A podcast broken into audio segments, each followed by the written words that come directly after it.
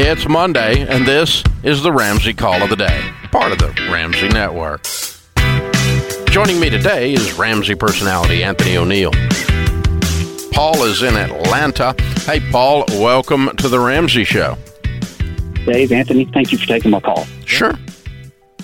I have a uh, question. I was going to see if you two could provide me with some guidance. Okay. Um, I got married just a couple months ago, Congrats. and I had a home that, uh, well, thank you. I had a home that um, I had previously or just shortly before marriage I'd bought.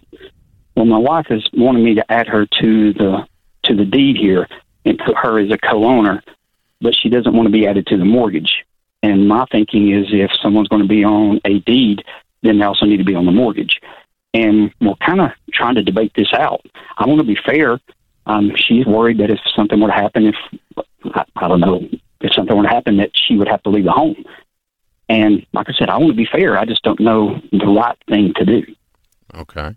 Um, well, to start with, being added to the deed and not being added to the mortgage doesn't matter. You still have to pay the mortgage if you die. Well, I think it's what I'm worried about is if we were to, in the case of God forbid a divorce were to happen, I would be left holding a mortgage, and then someone would have, you know, an ownership or an equity in my home. No, it's not how it works. Because in a divorce, they divorce whether you have uh, whether your wife's name is on the deed or not. She's got marital rights to your house. In a divorce, you're going to have to you're going to have to deal with the house as an asset in the divorce. In most states, in most states, including Georgia. Okay? Okay. Now, there's some states that don't that aren't wired that way, but the vast majority of states are pretty simple. In a divorce, you're going to divide up the property, and what, regardless of whose name it's in. Okay, And uh, I'm glad you, you, you put me at ease on that yeah, today. so you're you know, Um, so I would have a will that takes Okay. care of her. Uh, you can add her name or not add her name to the deed. Uh, I would not go to the expense to refinance because it, her being on the li- liability of the mortgage or not being on the liability of the mortgage is pretty simple. You don't pay that mortgage, whoever it is, somebody pays that mortgage or that house goes away. They're going to foreclose on it, dude. we got to walk away. Well, on a financial end of it, I have enough assets to where I could sell to pay the home off. Um, I have a couple of rental properties and then some cash savings, and I would be totally uh, 100% debt free. Uh, kids, How kids long have you been married? Uh, about three months. Oh. Okay, so you brought substantial assets into this marriage. Correct. and she wants like what is your net worth Um, about seven hundred thousand. oh okay all right and what do you make Mm, around one sixty. what's she make Around forty. okay How much is the house worth? Could you say you have enough to, to pay it off? Yes, I have enough to pay the home off, and be. I would have to sell a couple of my rental properties, but uh, they're just low end rentals. But I could sell them and then be one hundred percent debt. what do you owe on the house Uh, three sixty. how old are you guys Um, I'm 53. Mhm. She's 42. hmm. This this this is definitely okay so but paying off your house or not paying off your house doesn't affect your position um yeah i i, I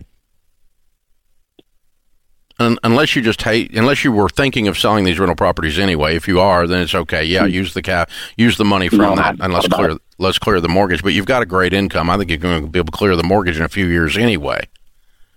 That's what my.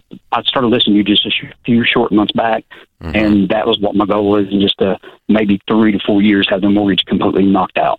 Yeah, and I, and that does not make you more vulnerable in a divorce situation, or her less protected.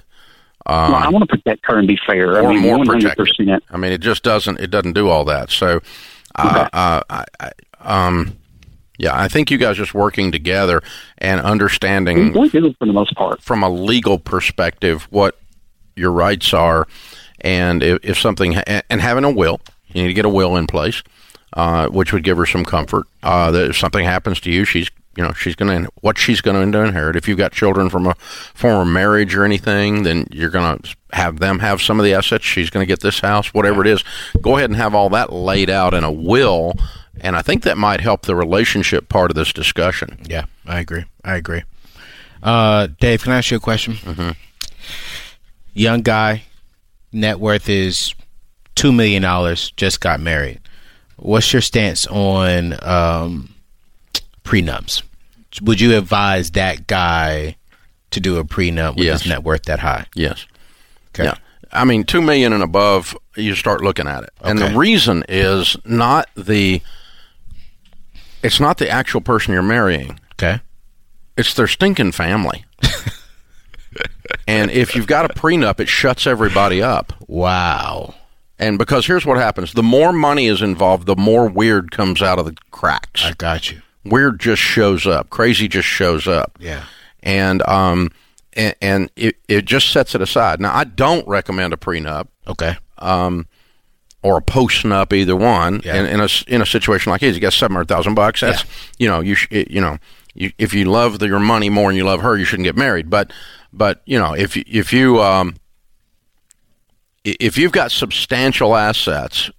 Regardless of your age, man or woman, Yeah. and you're coming into a marriage and the other person does not, then yeah, you need one just because it takes all the weirdness off the table. Mm. It's a preset formula of they're going to get this in the event of a divorce, and they're not going to get anything else.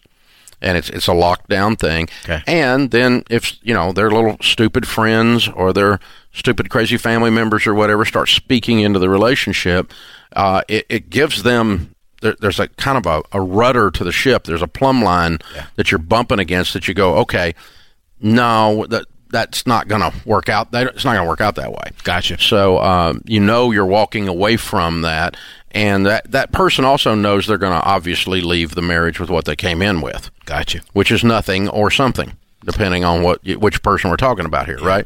But and as it should be, you shouldn't have access to that. But I, you know, like I had one guy, one lady call, and she said she was dating a guy who had a, a classic sports car, and he wanted a prenup. And I said, uh, "Don't marry this guy. He likes his car more than he likes you." You know, no, you. This isn't. This guy's not marriage Oh, man. material. A this guy's classic car, twerp. Dave? This guy's a twerp. Yeah. so don't marry this guy, right? But but yeah, but I mean, if you got two million dollars, yeah, Yeah. yeah, I think you do need to set some boundaries with that because it just keeps the crazy at arm's length. Yeah. Gotcha.